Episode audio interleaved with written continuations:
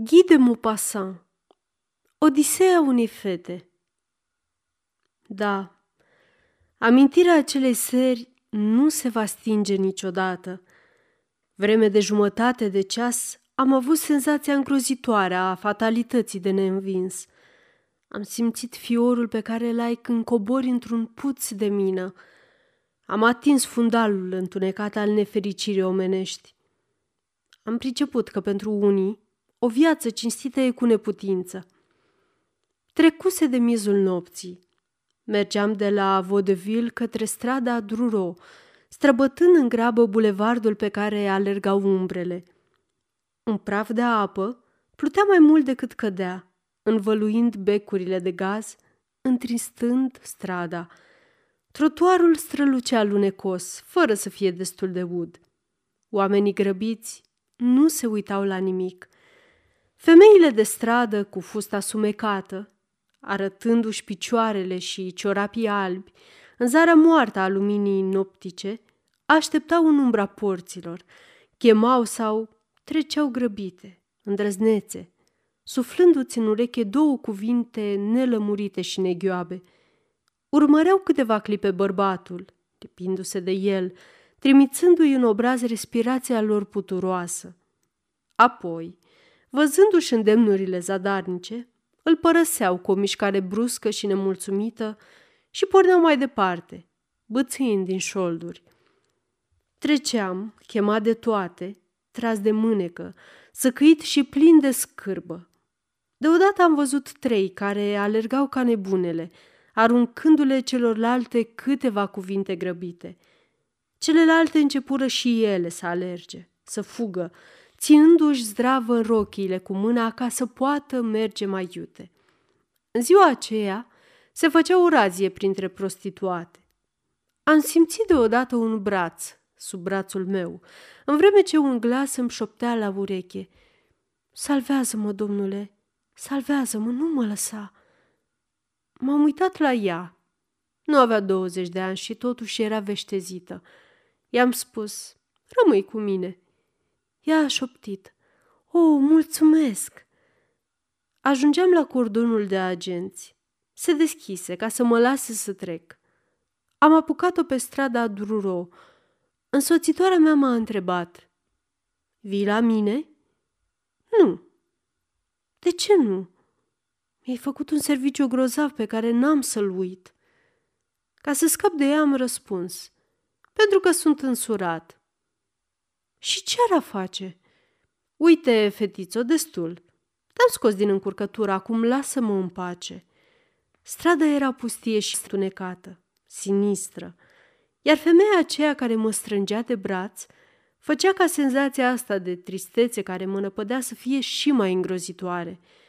Vreau să mă sărute. Am dat înapoi cu dezgust și am spus cu asprime, Hai, n-ai de gând să mă lași naibii în pace. Ea a avut un gest de furie, parcă, apoi a început deodată să plângă. Am rămas năucit, înduioșat. Nu mai înțelegeam nimic. Ei, ce e cu tine? A șopti printre lacrimi. Dacă ai ști, ce mizerie! Ce anume? Viața asta. De ce ți-ai ales-o? E din vina mea? Atunci, a cui e vina? Parcă eu știu. Am fost prins de un fel de interes pentru desfrânata asta. Am întrebat-o, ia povestește în viața ta. Mi-a povestit-o. Aveam 16 ani. Eram în serviciu la Ivto, la domnul Lerablă, un negustor de grâne. Părinții îmi muriseră. Nu aveam pe nimeni. Vedeam eu că stăpânul mă privea așa, cam ciudat și îngădi la obrajii, dar nu-mi trecea prin cap altceva. Sigur, știam și eu cum se petrec treburile astea. La țară te dumirești repede. Dar domnul Lerablă era un om cuvios, care se ducea în fiecare duminică la biserică. Mă rog, nu l-aș fi crezut niciodată în stare. Și uite că într-o zi se dă la mine în bucătărie. Eu mă împotrivesc. El se duce. Peste drum de noi stătea un băcan, domnul Dutan, care avea un băiat de prăvălie foarte drăguț. Ei, ce mai, m-am lăsat amețită de el. Asta se întâmplă oricui, nu-i așa? Seara lăsam poarta deschisă și el venea la mine. Dar uite că într-o noapte domnul Lerablă aude zgomot. Se suie și îl găsește pe Antoine, pe care vrea să-l omoare. Se bat cu scaunele, cu cănile de apă, cu toate. Eu mi-am înhățat boarfele și am fugit în stradă. Am tulit-o. Era o frică, o frică de mi îngheța sângele. M-am îmbrăcat într-un gang. Pe urmă, am apucat-o unde am văzut cu ochii. Îmi intrase în cap că unul din doi era mort și jandarmii și porniseră după mine. Am ajuns la șoseaua care duce la Rouen. M-am gândit că la Rouen aș putea să mă ascund foarte bine.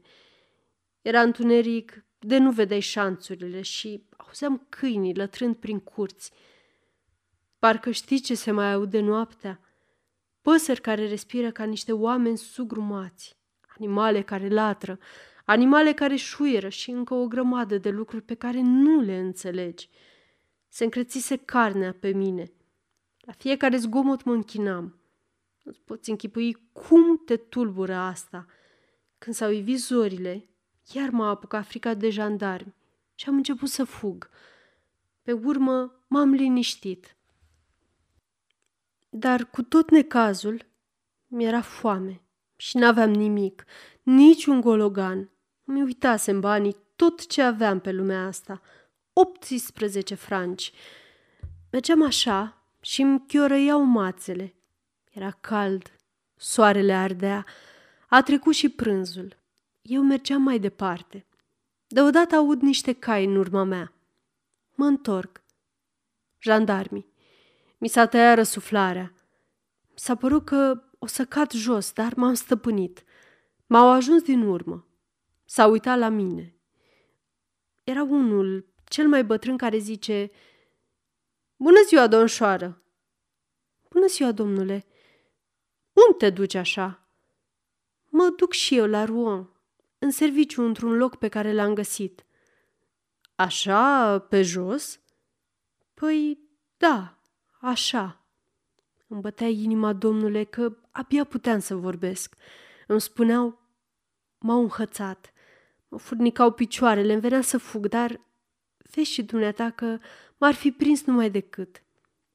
Bătrânul a zis iar, o să mergem împreună, domșoară, până la Baratan, fiindcă avem același drum. Cu plăcere, domnule. Și uite că începem să stăm de vorbă. Eram și eu cât puteam de drăguță, ce să fac? Așa că și-au închipuit altă drăcie. Și cum treceam printr-o pădure, bătrânul zice, Ne vrea domșoară să ne odihnim puțin pe mușchi? Eu am răspuns fără să-mi dea prin cap, cum să nu, domnule?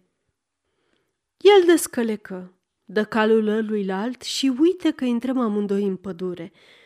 Nu mai aveam cum să dau înapoi. Ce-ai fi făcut în locul meu? Și-a făcut cheful și pe urmă mi-a spus să nu-l uităm uh, nici pe camaradul meu. Și s-a întors să țină el caii, când a venit celălalt la mine.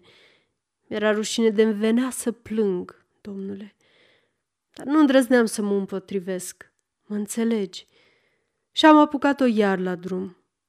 Nu mai vorbeam. Prea mi era sufletul cernit și nici nu mai puteam merge, atât mi era de foame. Mă rog, într-un sat m-au tratat cu un pahar de vin, care mi-a mai dat putere câtva timp. Pe urmă, au pornit în galop, ca să nu treacă prin baratan alături de mine.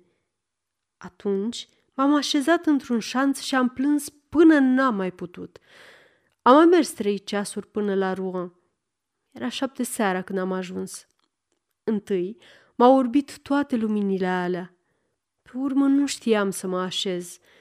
Pe drumurile de țară găsești un șanț și iarbă în care poți chiar să te culci și să dormi. Dar în oraș e nimic. Nu mă mai țineau picioarele și amețeam de-mi venea să cad jos. Și pe urmă a început să plouă, așa ca în seara asta, o burniță subțire, care trece prin tine fără să știi când. Eu n-am noroc când plouă. Am început atunci să umblu pe străzi. Mă uitam la toate casele alea și mă gândeam, în toate astea sunt atâtea paturi și atâta pâine și eu n-am să pot găsi nici măcar o coajă și un mindir. Am apucat-o pe niște străzi pe care erau niște femei care chemau bărbații din mers.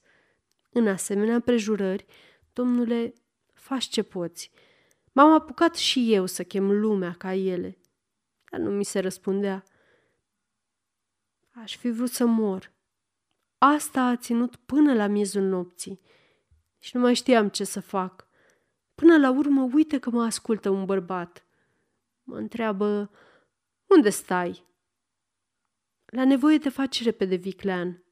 Am răspuns, nu pot să te duc acasă, fiindcă stau cu mama. Dar nu e altă casă în care putem să ne ducem? A răspuns, nu mai dau eu și un franc pe odaie. Pe urmă s-a gândit și a adăugat, vino. Știu eu un loc unde nu o să fim supărați. M-a trecut peste un pod și pe urmă m-a dus la capătul orașului, într-o fâneață de lângă râu. Nu mai puteam să mă țin după el. Mi-a spus să mă așez jos și a început să vorbească pentru ce venisem acolo. Dar cum o luase pendelete și eu, eram moarte de oboseală, am adormit. A plecat fără să-mi dea nimic și n-am băgat de seamă.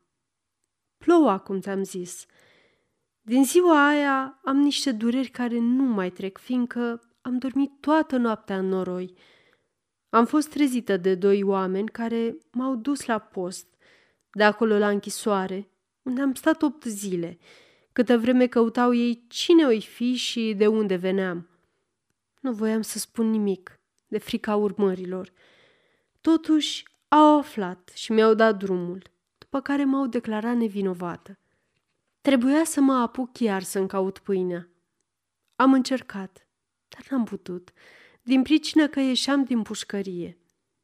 Atunci mi-am adus aminte de un judecător bătrân care făcuse zimbre la mine când mă judeca, așa ca moș lerablă de la Ivo. M-am dus la el. Nu mă înșelasem. Când am plecat de la el, mi-a dat cinci franci și mi-a spus – o să-ți dau tot atât de fiecare dată, dar să nu vii mai des decât de două ori pe săptămână. L-am înțeles, fiindcă era în vârstă, dar m-a pus pe gânduri. Mi-am spus, oamenii tineri petrec, fac haz, dar nu iese mare lucru, pe când cu bătrânii e altceva. Și acum îi cunoșteam pe hodorogii ăștia care îți fac ochii dulci cu mutrele lor prefăcute. Știi ce am făcut, domnule? M-am îmbrăcat ca o slujnică care vine de la piață și am început să bat străzile, în căutarea ăstora cu bani. Ah, puneam mâna pe ei numai decât. Îmi ziceam, uite unul care se prinde. Se apropia, începea, Bună ziua, domnșoară! Bună ziua, domnule! Încotro! Acasă la stăpâni. Stau departe stăpânii. Așa și așa. Atunci nu mai știa ce să spună. Eu încetineam pasul ca să-l las să-și găsească cuvintele. Și atunci șoptea câteva complimente și pe urmă mă chema la el. Eu mă lăsam rugată, mă înțelegeți, și pe urmă mă înduplecam. Așa aveam în fiecare dimineață doi sau trei și după masă eram liberă. Astea au fost cele mai bune zile din viața mea. Nu-mi făceam sânge rău. Dar să vezi, niciodată nu poți fi multă vreme liniștit. Nenorocirea a făcut să cunosc un bogătaș din lumea bună. Un fost președinte care avea 75 de ani. Într-o seară, m-a dus să mâncăm într-un restaurant din împrejurimi și pe urmă, mă înțelegi, n-am mai avut nicio măsură a murit la desert. Am luat trei luni de închisoare, fiindcă nu eram sub supraveghere. Atunci am venit la Paris. Ah, aici, domnule, E greu să trăiești. Mănânce fiecare zi. Ce mai? Sunt prea multe. În sfârșit, ce să mai vorbim? Fiecare cu amarul lui. A tăcut.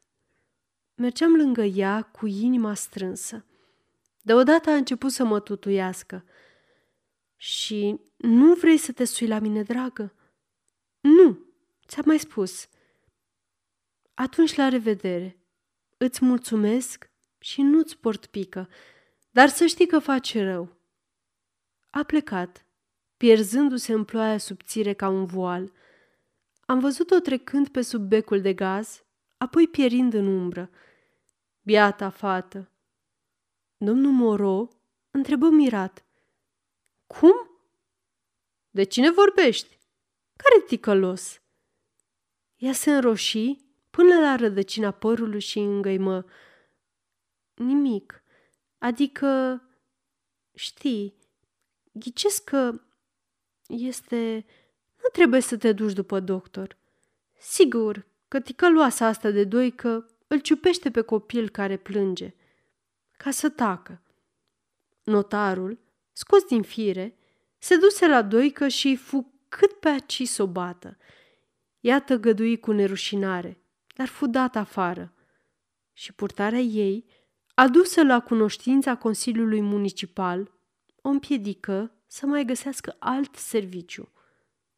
Aceasta este o înregistrare Cărțiaudio.eu. Pentru mai multe informații sau dacă dorești să te oferi voluntar, vizitează www.cărțiaudio.eu. Toate înregistrările Cărțiaudio.eu sunt din domeniu public.